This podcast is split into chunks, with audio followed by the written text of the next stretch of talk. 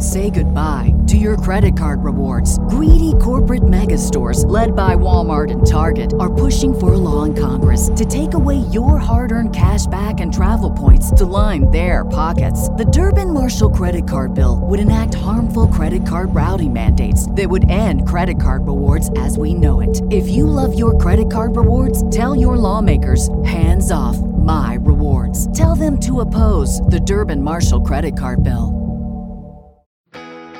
Hello, friends.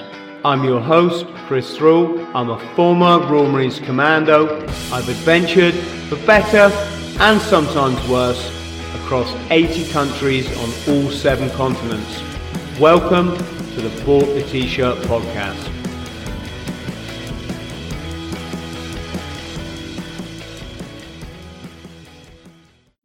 So, Steve, hello and welcome to the Bought the T-Shirt podcast. Hello, buddy. How are you doing? Yes. every every day is an interesting one, hey? Every day's a school day, yeah. Yeah. So thanks ever so much for coming on, Steve. It, I'm um, just really in awe of what, what it is you've you've created there on Facebook with Op Spartan, and obviously we'll come on and, and talk about that. Do you want to just tell our listeners or viewers a bit about yourself? Yeah, um, so my name's Steve Burns. Spent uh, joined the Royal Marines at the age of 16 and then uh, then moved on to the SBS. Had an amazing career, uh, about 15 years. Left 2012 after a busy time.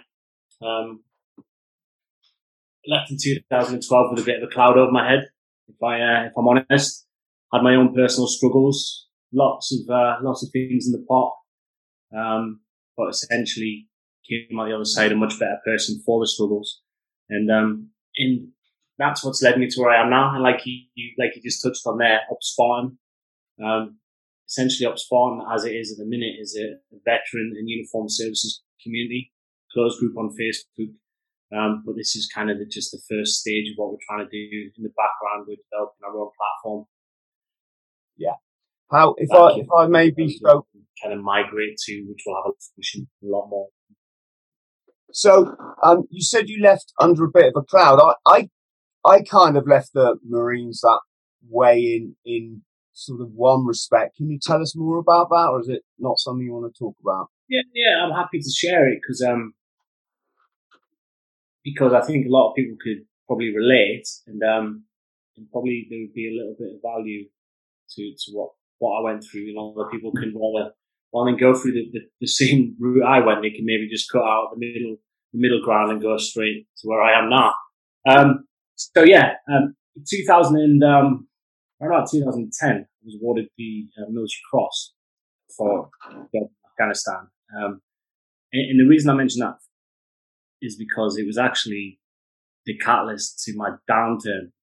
Um, I went through a load of stuff and basically I ran out of, I ran out of road. Um, I, I, didn't have a goal to kind of, um, to keep focusing on. I kind of, kind of, I remember thinking to myself, I'm 27 years old and I've pretty much achieved what I perceived at the time as the pinnacle of what I wanted to do. And, um, where do I go from there? Um, I got into, I was heavily drinking. I was, I was just basically pulled the pin, went into self-destruct, got into a relationship that was, um, that was with a perfect partner that would help me self-destruct. And, um, and there's no blame there because, because actually I was, um, I was in the same kind of vibrations to attract that. You know, I mean, we were kind of, we were on the same, same, the same level. Um, so I seen a, a charity called Rock Recovery in a lot of, um, a lot of the, the, the, the sessions that I was doing went back to my childhood. And, um, and it, it's important to, to highlight that up until this point, I didn't think I was carrying anything. Was, there was anything wrong with me. There was any bad thing for my child. Um, I just went through my military career and I'm always trying to excel and push myself, push boundaries. Um, so when they were doing this kind of, these sessions with me, that was totally kind of new to me. And at the time, I remember thinking, this is absolutely crazy stuff that they're doing. This stuff doesn't work. And kind of, um, really didn't, I was very narrow minded. Um, so they're doing all this kind of stuff, and um, and you go back to my childhood, and, and what I came out the other side is realizing how much my childhood had an impact on me as a person. Yeah, of course. So um, so yeah, so rocks recovery were great, and then I kind of started getting myself back on my feet. I went from being homeless, diagnosed with a personality disorder, told I would never be able to work security again, um, potentially not having my kids. Um, I was living on the street. I remember I spent six months pretty much living in my car. Um, and, um, and I was self harming. Tried, tried, uh, I took an overdose a couple of times, and I was really, I just went from where you know I went from top top of the, the, the career ladder for my rank and my peer group to kind of left the military, left everything I knew, to then losing everything that I possibly could. Well, um, um, Steve, when did you join up, and what rank did you get to? I joined in '98, the age um, just straight from school, and um, I left 2012. I was a corporal down in Poole. Okay. So I guess for people listening, the SBS or the is it Special Boat Service or Squadron? I Special Boat Service. It is, yeah. It used to be Squadron though, didn't it? And I think they changed it to be in line with the SAS. I'm, I'm, I might have got that wrong. Yeah, um, um, I should probably know that. But yeah, they definitely did. I just don't know what time, but I think it would have been in line with the, just their growth. Wow. It's, I mean, it fascinates me because, um, well, perhaps I just tell people a little bit about myself. The people that are watching this, maybe coming from your page, um, that wondering how I fit into all of this because it's it's interesting. You mentioned um, the SBS.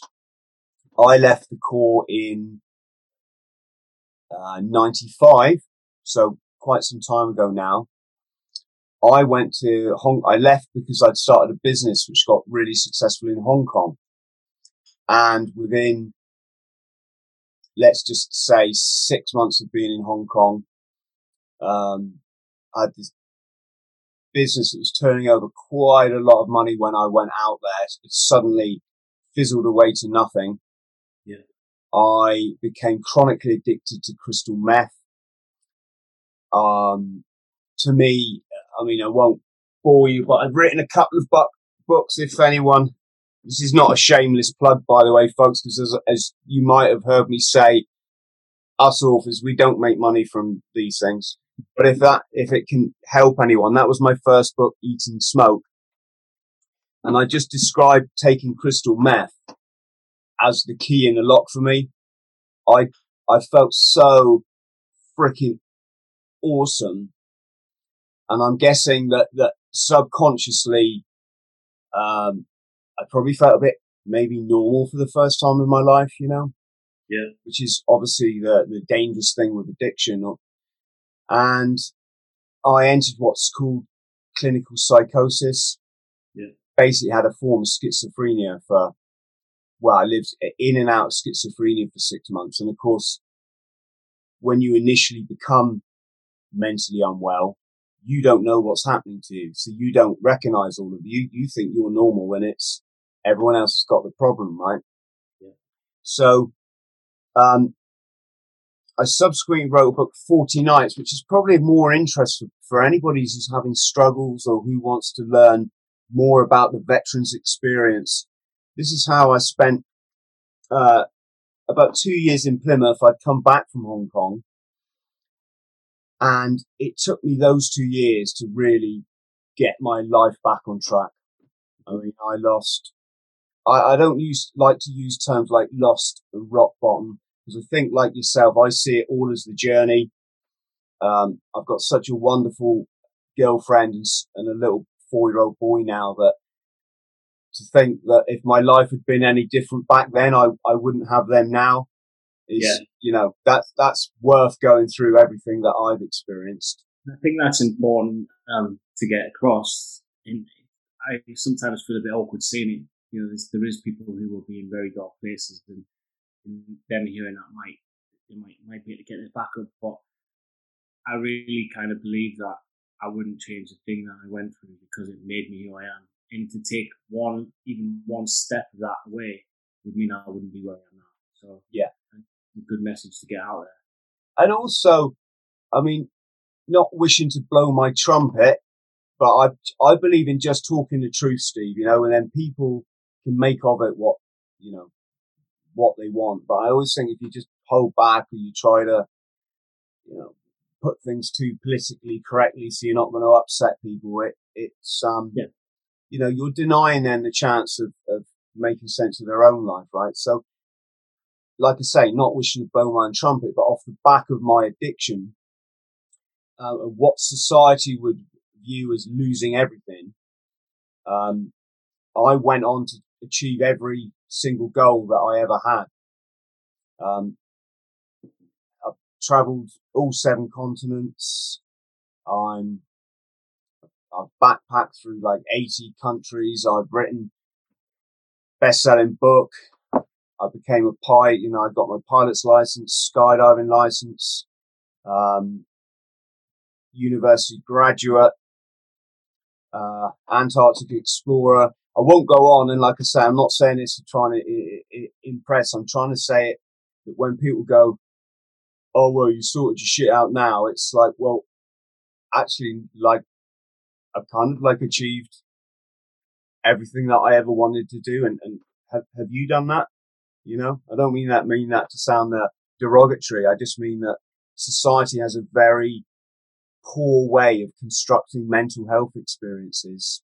Yeah. Uh, I hope people listening to this that are maybe in the dark place at the moment, you know, can just take from that that that um, you know problems are only ever temporary, and they are the experiences to, to, to learn by, like any other any other in life. And I also think if you just have the easy life, Steve, where's the learning in that? You know?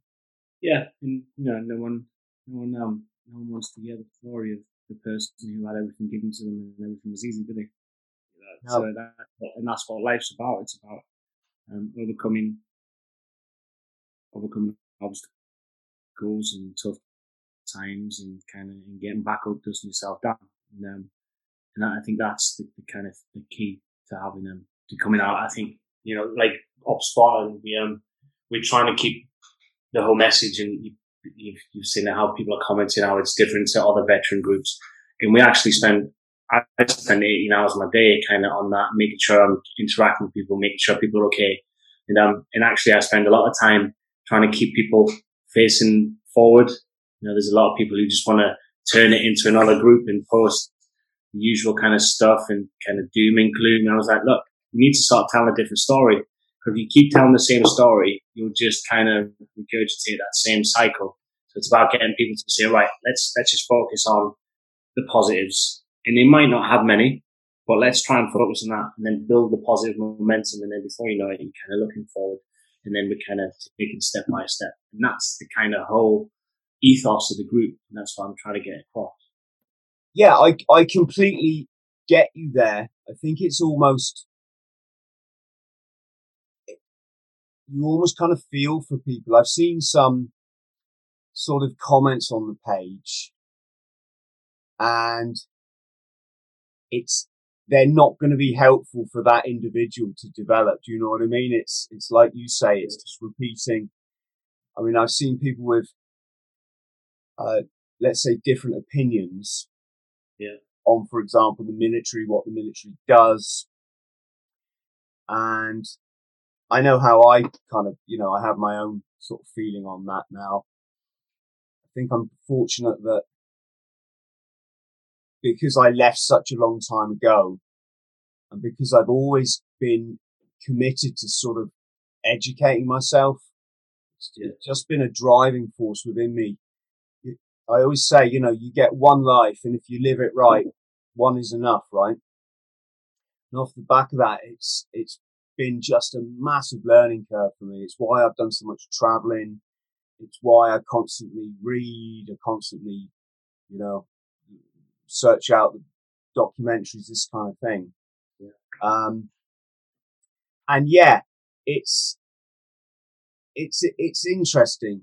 I mean, I don't know if what I'm, if I'm trying to say that sometimes you, you want more for people, you want them to be like further ahead, you know, I, it, in, in their education, but I guess everything comes, everything comes to all of us, doesn't it? At the sort of, well, yeah, just like, like we touched on before, know, we wouldn't take any of the steps away from us. So it's kind of, um, yeah, obviously we, we prefer that nobody was in a dark place, but as long as we kind of have, um, trust in human nature and trust in them, they, they, have got the the tools that they need, they can get out of it. You know, I think, um, we must have had something like 90,000 interactions already on the group in mm-hmm. three weeks.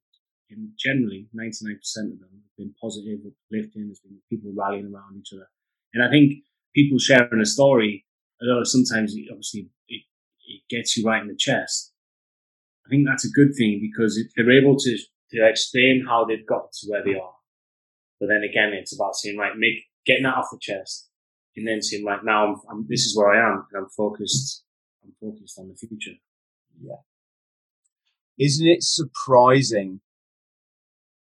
It the the way I feel when I read those stories for people listening when when people join um, Steve's Ops Spartan page, they very often introduce themselves. It's not a requirement, but they they very often feel well, it's a combination. Some people are obviously offloading. Some people are kind of testing the water because they don't think they've, you know, they've let a lot of people know this in, in the past.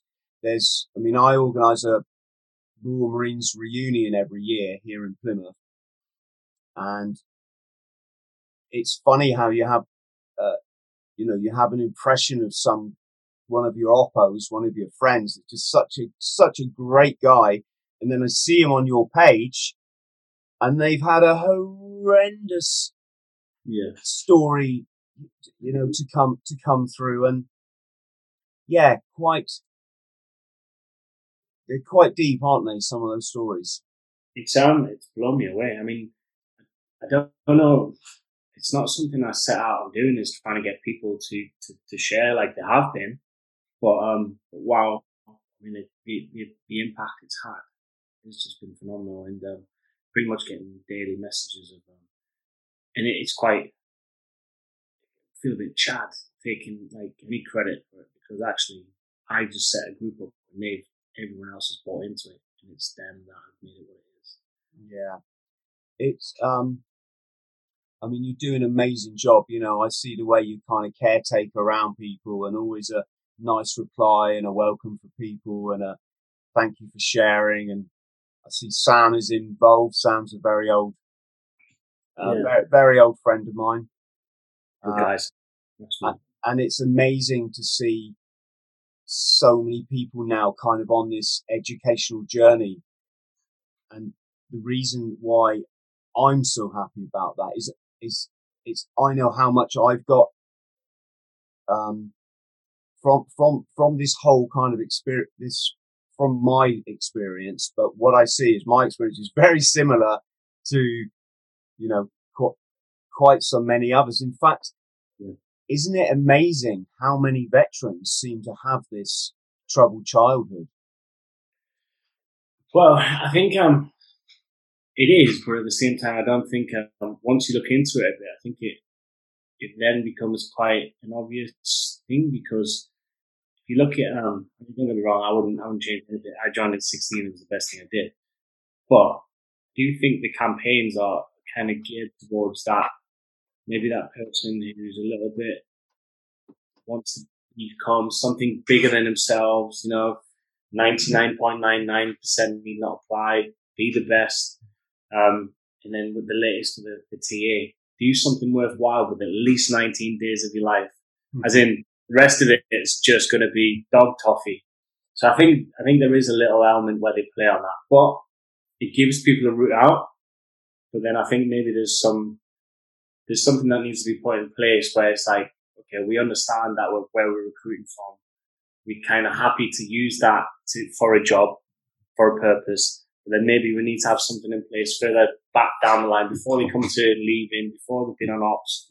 So it's kind of, um, it's already in place and it's already been talked about. But maybe that's, maybe that's where the education now comes in. And this has been highlighted. And then, okay, well, let's do some something and, and actually go back to that Spartan platform. I'd like it to become something that starts with you in crew training. Week one, day one, everyone's got a smartphone. Why can't you have this kind of 24 7 support in your? Grows with you through your career as you transition outside. So the things like when you leave, the kind of, you know, you know what it's like when you're when you're in the call, you cons- it consumes you. You are a bootneck, yeah, twenty four seven. So your identity, your structure, your purpose, they're all taken up. And then when you come to leave, you walk out that door and it's like, I'm not, I'm not that person anymore. I don't do that anymore. What's my purpose? Yeah. So, so that's what I want to try and help with. I've been doing a lot of thinking on the whole kind of, let's call it the PTSD situation, right? Or maybe in general, the troubles that military personnel face yeah. when they go into to Civvy Street. And your page is kind of um, almost not not confirmed because I don't think anyone fits one mold. Right? We're all, you know, we've all got individual stories, but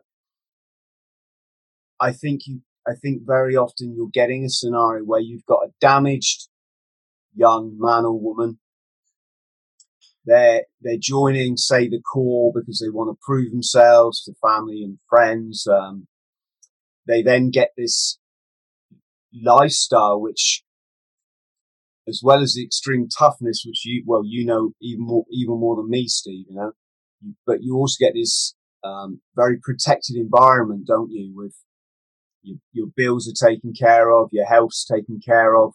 As long as you turn up in the morning and you know how to shave, you can spend 20, 25 years in the Marines, no, no problem, right?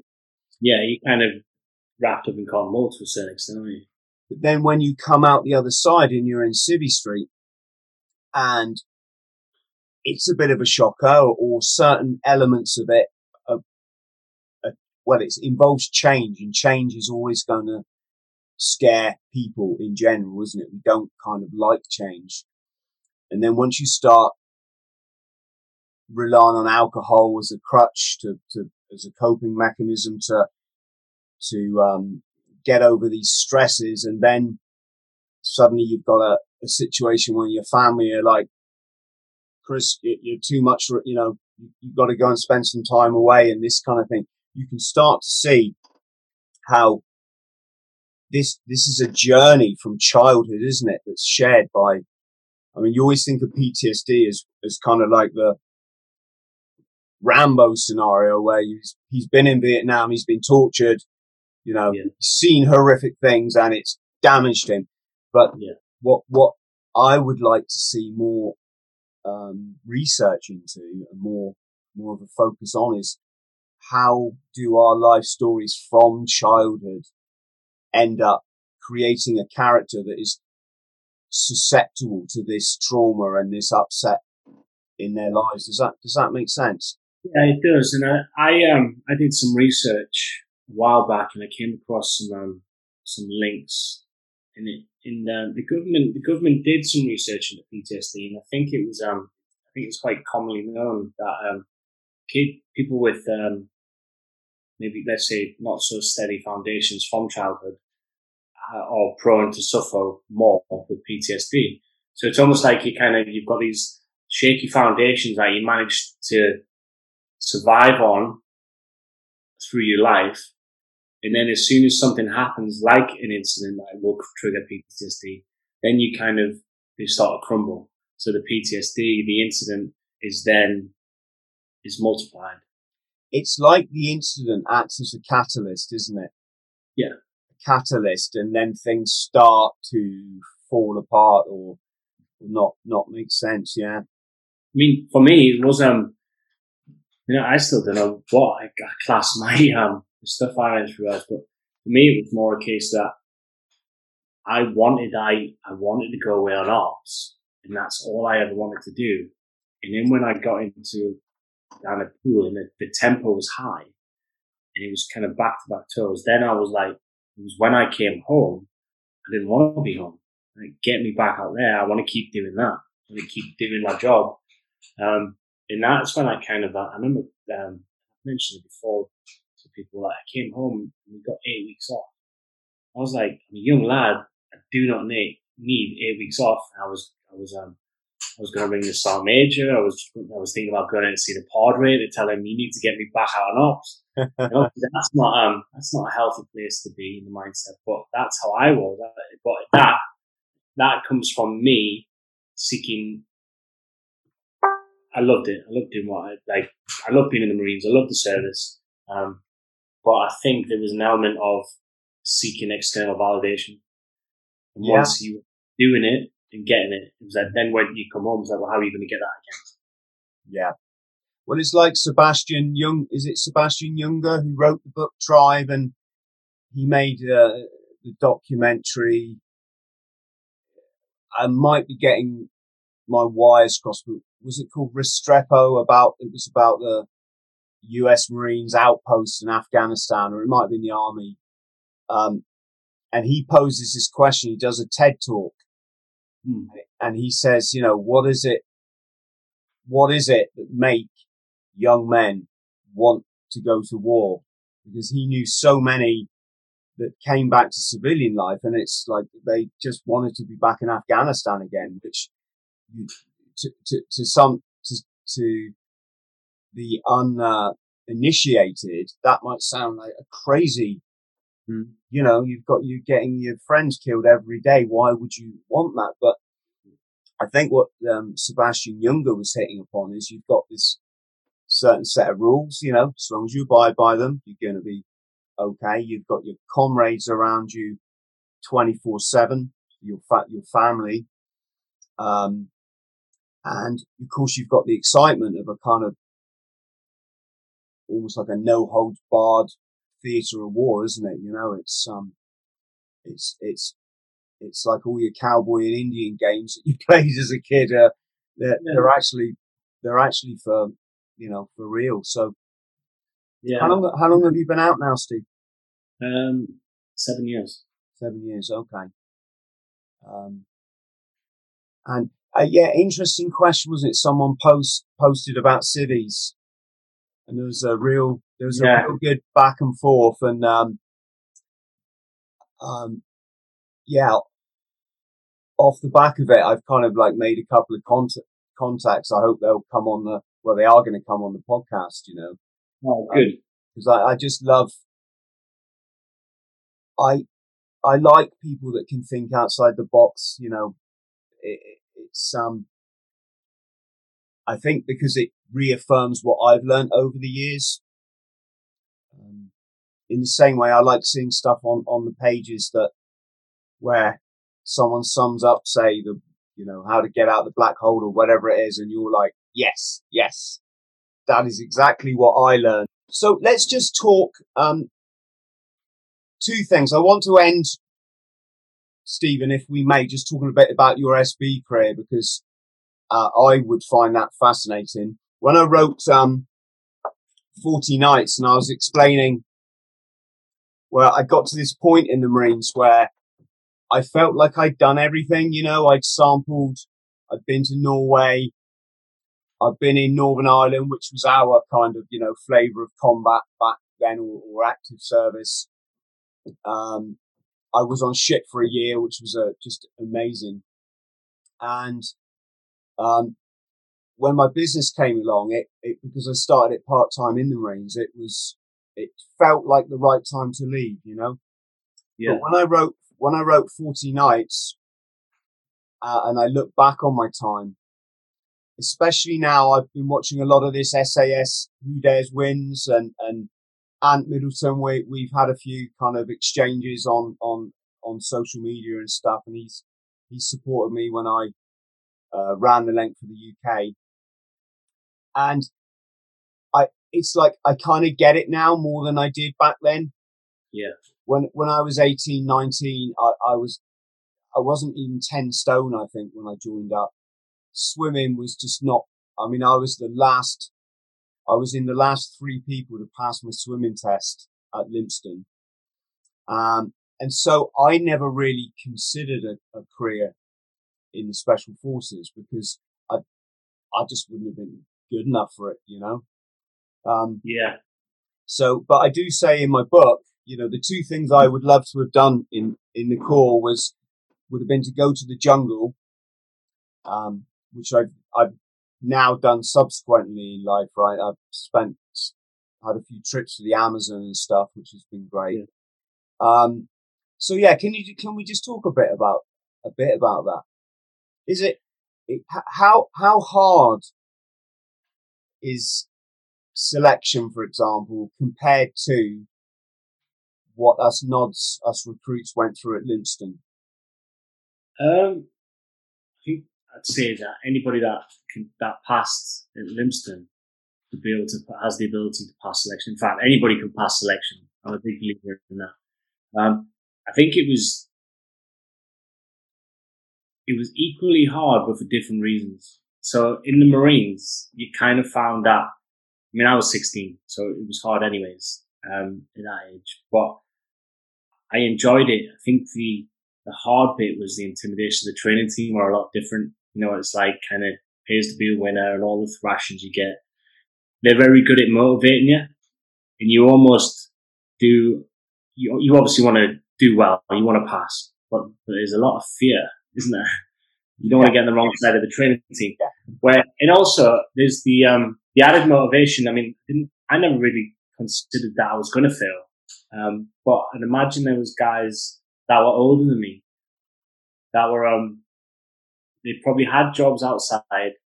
They give it all up to join the Marines. And then there was the benefit, the kind of extra motivation of that. If I don't pass, I've got to find a job. Yeah. You know, that's, I think that's a big motivation thing. Um, whereas when you go on selection, if you come off selection, there's no big shakes. You're going to go back to your unit and you kind of, you know, you're going to go back to where you were. There's not, apart from obviously not passing the course, there's not like a massive change your life.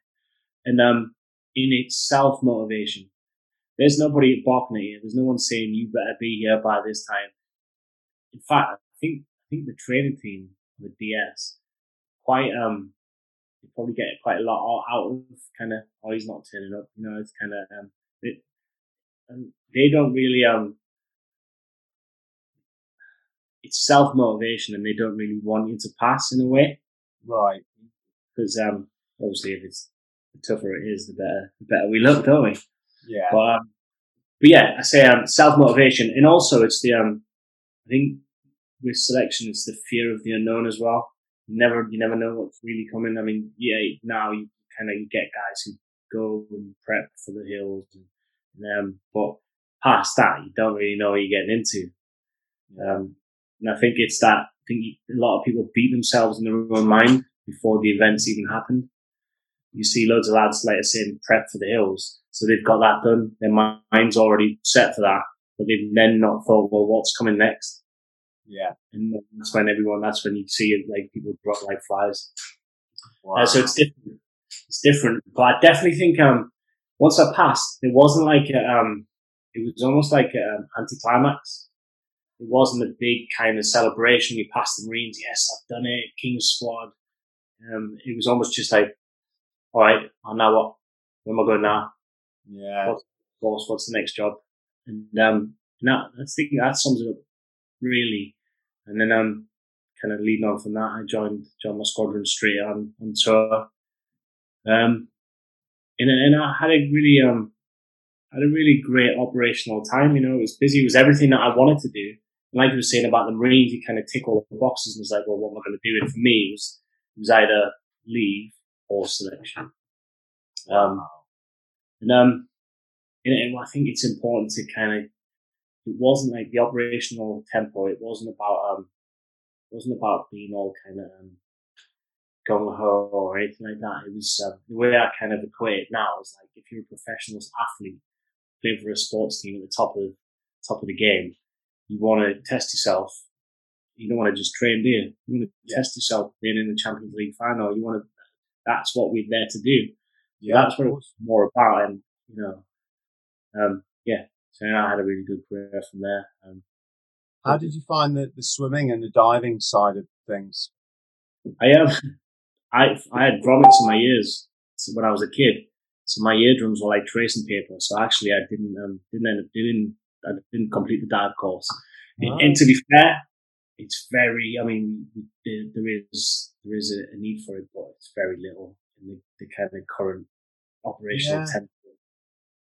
That's fascinating. I had no idea. I thought that was kind of the, you know, the main thrust of SB was the diving, but oh no, I, I guess in this day and age, you know, the the opera, the theatre war has changed, and yeah, not much need for diving in the desert, right? Exactly, mate. Yeah, there's um there's a remit to cover. You know, obviously it's covered very well, but um, but focus is definitely elsewhere in mm. current, current climates. And what do you do now, Steve, when you're not, you know, supporting veterans on Facebook and doing podcasts? So I um I set up a company a couple of years ago, um, based on what I learned about my childhood and how it affected me. Um, so I um set up a company called Wheel, which stands for World in Our Hands. Um, and it, as it is, it's an app at the minute, and essentially it's like a fitness tracker. But instead of setting fitness goals, it's about setting goals to spend quality time with you with your family. Um, that's the app side of it, and we're now developing kind of um, positive mindset workshops that we want to deliver to youth and also to the kind of wider community, just to show that um, I'm a big believer that if you can, if you believe in yourself and you put your mind to it, you can achieve whatever you want. And I think that that message needs to be needs to be passed around into every corner of society because I think there's a lot of kids that are grown up without good self esteem and that will lead to troubles later on. Yeah, I hope. Um, yeah, it's funny. It's funny that I mean, as I mentioned last year, you know, I ran a thousand miles non-stop. Right, decided to run an ultra marathon every day, carrying all all my camping equipment. So that was fourteen ki- kilos. Right, so and this year I I I came last in an Olympic triathlon, right? And so I decided eight weeks later to do a quadruple Ironman. And I was yeah. literally running three and four milers. That was it. I made sure I could swim enough that I wasn't going to drown, right? So it's a 9.6 mile swim, 450 mile bike. And the run was supposed to be 100 miles, but it, I went the wrong way so many times. It was 108 miles, right? In the blistering hot sun. And, but it's, I feel a bit of a fraud because I've, I'm writing uh, uh, my book about the run actually at the minute, and I've I've come up with these. I don't want to call them like rules, but they're kind of guides. There's about thirty things that I do in my life just to stay happy, yeah, and to achieve you know, and to keep achieving, you know, I'm not, it's not like I've got to achieve massive things, but we only get one life, right? And I just want, I just, I love to keep busy, right? Yeah. yeah. And, um, yeah, I almost feel a bit of a fraud because people seem to think these extreme challenges are, are almost like superhuman, right? Yeah. But I just was saying, well, you know, can you get on a plane to John O'Groats? Yep. Do you know how to put like one foot in front of the other? Yep. Can you put a tent up? Or could you learn? Yeah. Well, you've got all the skills, you know. I did my John O'Groats run after being disabled for two and a half years. I had a, a popped a disc in my spine and, um, I was laid up for, it was a well, I mean, I mean, I still got problems now, but I was, I had spinal surgery, you know, open them in surgery to cut, to cut the problem out. And so I can do any running at all. So it wasn't even like I trained for it. I just, maybe I use the commando mindset, you know? Yeah. But I just like to get across to people that know, you know, one of, one of, one of my kind of like things I say here is, um, you know, run around the block. Everything I've ever done, including joining the Marines, starts with walking or running like a quarter of a mile just, just to get my endorphins working and get me, you know, get me in that mood. Um, yeah. buy the ticket. That just means I put my money before myself. So for John O'Groats, like I bought the air ticket. It's like I'm booked on that plane, right? I've I've got to get. I've got to, I've got to go now, and um, so yeah, not sure how we kind of di- digress to to John O'Groats, but I certainly feel that I've kind of I've got like my portfolio of things that keep me on the straight and narrow. Mm-hmm. And I, I also think it's important for people to realize you still have dips every now and again, or you still have challenges, but you're much better equipped to deal with them and to get yourself before you enter that black, dark phase, yeah. which is just awful. You can, you can sort of keep yourself out of it. Would, would you say yeah. that's your experience? Yeah, definitely. I think, um, I didn't know who I was. I didn't know anything about my own potential, which sounds strange because I had achieved a lot, but actually outside of a uniform, I, I felt like I was a nobody. Um, so I, for me, I learned who I was. I learned my true potential. I learned, um, I learned why I got to the place I got, both up and down. And then the kind of question I said was, how can I be so good at work? Yeah, outside of it being so rubbish. And then, um, kind of worked my own little strategies out. But I think self development is key. Yeah. You know, people talk about being in a rut. Well, if you're not like, it sounds Chad, but anything in nature, if it's not growing, it's dying. That goes for you. So self development, you know, we kind of go through this. We're, conditioned as society to get to a point where you've got that, that, that beautiful family home, you've got the car, you've got the job, you've got the family. And then it's like, well, well then what? Like, people that's no one says, well, after that, maybe you should do this and do this. Well, you should always be trying to develop yourself in some way, whether it's reading a book, meditating, fitness, just something. And you kind of, um, you're setting goals, just keeping that forward momentum so you don't get in the rut. And I think the big thing for me is, um, is I, um, I think I know enough about my, my potential now that I don't think I'll ever get into that dark place again because I'm, um, I'm so, I'm so confident in my own ability. Don't get me wrong. There's days when I, as a single parent, there's days when I really cried myself to sleep, but I accept that as part of life. You're allowed to have bad days. It's accepting it. You don't fight it because you fight it, you give it energy, friction. So accept it and then you move on. Brilliant. You want them bad days in a way because it's the bad days that allow you to, to grow and then say, right, well, there's something not right here. I need to change a little bit tap, you know, which, which direction I've gone in. And it's that kind of in a guidance system that says there's something not right. You can change it. You've got the ability to change it. Yeah. It's kind of funny really because I, I've, I'm fascinated learning about the spiritual kind of side of life and the tuning yourself into the universe. And I think I said in my post there, once you understand we are just really carbon molecules, aren't we? You know, it's, it's when you understand that you, you're not really much different to a house brick. We've just led, been led to believe we are because we, we've got this thought and, you know, consciousness, which is only, it's just molecules like everything else, right? And when, when you take that on board, then immediately what you're doing is you're getting rid of your ego, aren't you? Yeah. You know, and ego seems to be the main attractor of, of problems. Yeah. Um, you know, across the board, you know, if you're, if, if you're depressed, it's because you're taking this, well, I mean, there's many different reasons for depression, of course, but, you know, it can be that you're kind of taking this thing a bit too serious with, you know, you get one chance in life and then you're very quickly gone and then you go back to the, um, you go back to the earth. I did a video on my YouTube channel about grief and things to me which are just second nature. It's like if I lose a friend or a loved one, it's, um, you know, I'm just going to smile for them, Steve, you know, and what, what you're seeing more and more these days is this, I don't know if it's just social media, but this kind of like, you know, a hundred years ago today, my great, great, great, great, great, yeah. great, great, great, great granddad died and I, I, it's, I just can never get, and it's like,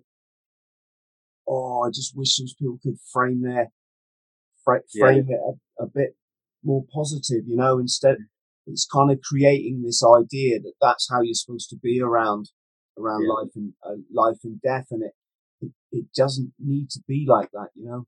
Yeah. I, I met with, um, with a, with a Burma Star veteran in the last 12 months, 93 year old, probably 94 now, actually. Um, he's actually on Up um, in I came away thinking, and obviously a lot of the people he served, well, pretty much everyone has passed away. I came away thinking, you know what? He made such a sacrifice, and all the people that made the sacrifice that I think the best way is to just try and live every day celebrating your life. Yeah. It isn't always easy. I know. I'm not saying I walk around skipping everywhere, but, but I think that's the best way. And you're right. I think there's got to become a kind of switch. Yeah, remember, but let's celebrate. Yeah. Um, you know, I, I, um, there's a thing now so like social media where people post hero of the day. And obviously it's a touchy kind of subject, but yeah, we all remember people. We all lost people, friends, close friends, family, and we remember them. If you need to post and it's someone really dear to you, by, by all means post.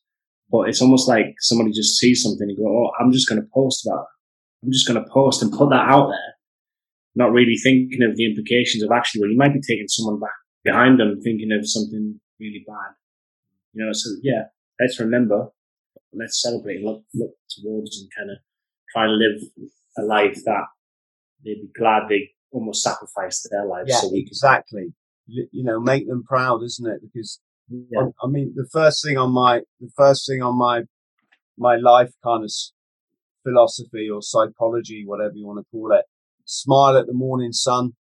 That's, it, it sounds a bit hippy dippy, but you know, when I had nothing and I literally woke up skin, I was sticking needles in my arm like 12 times a day.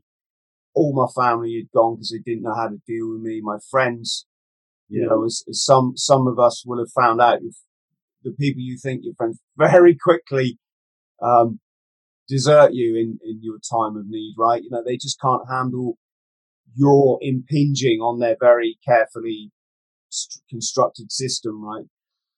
Yeah, so, I, so I was there and I was cold. I was star. I was literally starving. I hadn't eaten for days and days. And, um, cut a long story short, you know, the sun was smiling through the blinds and, and I had like, I think nervous breakdown number oh, about number five. I didn't even know what a nervous breakdown was, but I guess when you cry your eyes out as a grown man and you're not, you wondering what the hell has happened to my life? What, what is, what have I done wrong? Um, I guess that's a nervous breakdown. And as this sun was sort of shining through the window and I, I sort of came around and I, I stopped feeling miserable for myself. I just felt like it was it's like the universe reaching out to me and telling me, you know, you're all right, you're okay.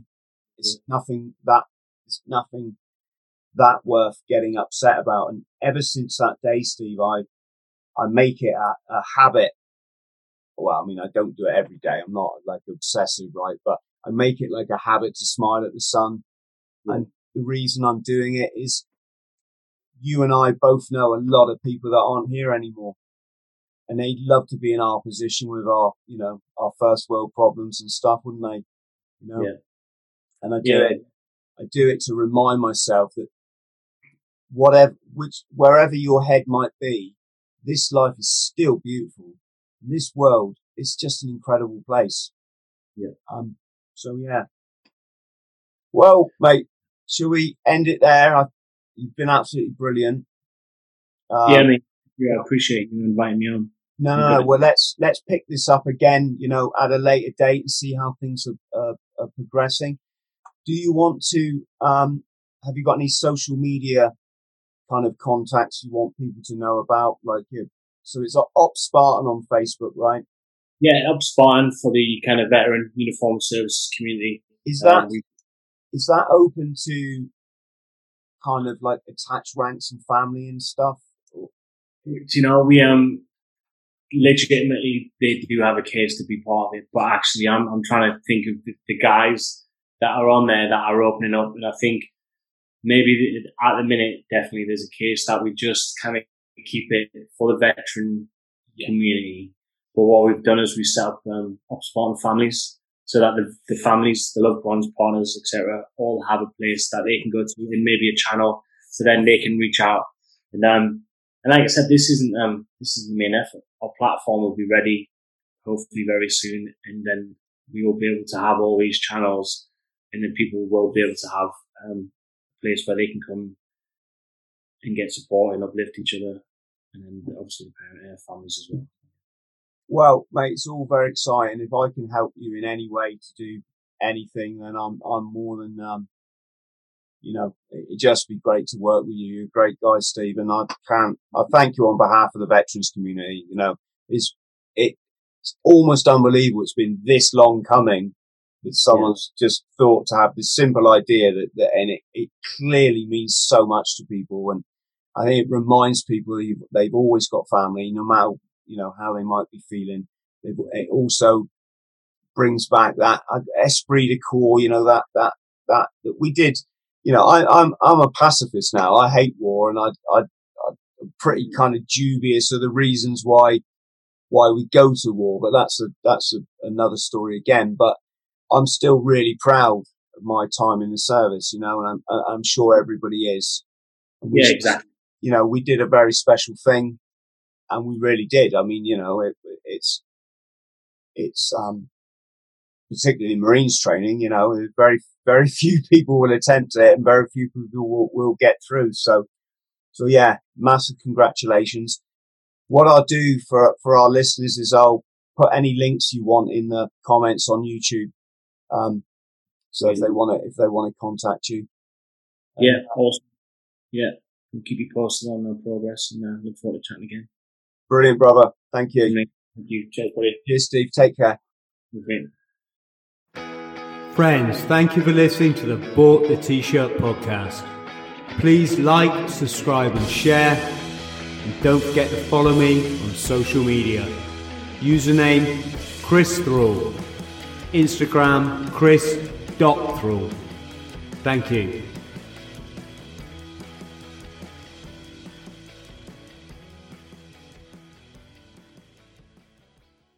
Say goodbye to your credit card rewards. Greedy corporate mega stores, led by Walmart and Target, are pushing for a law in Congress to take away your hard earned cash back and travel points to line their pockets. The Durbin Marshall credit card bill would enact harmful credit card routing mandates that would end credit card rewards as we know it. If you love your credit card rewards, tell your lawmakers hands off my rewards. Tell them to oppose the Durbin Marshall credit card bill.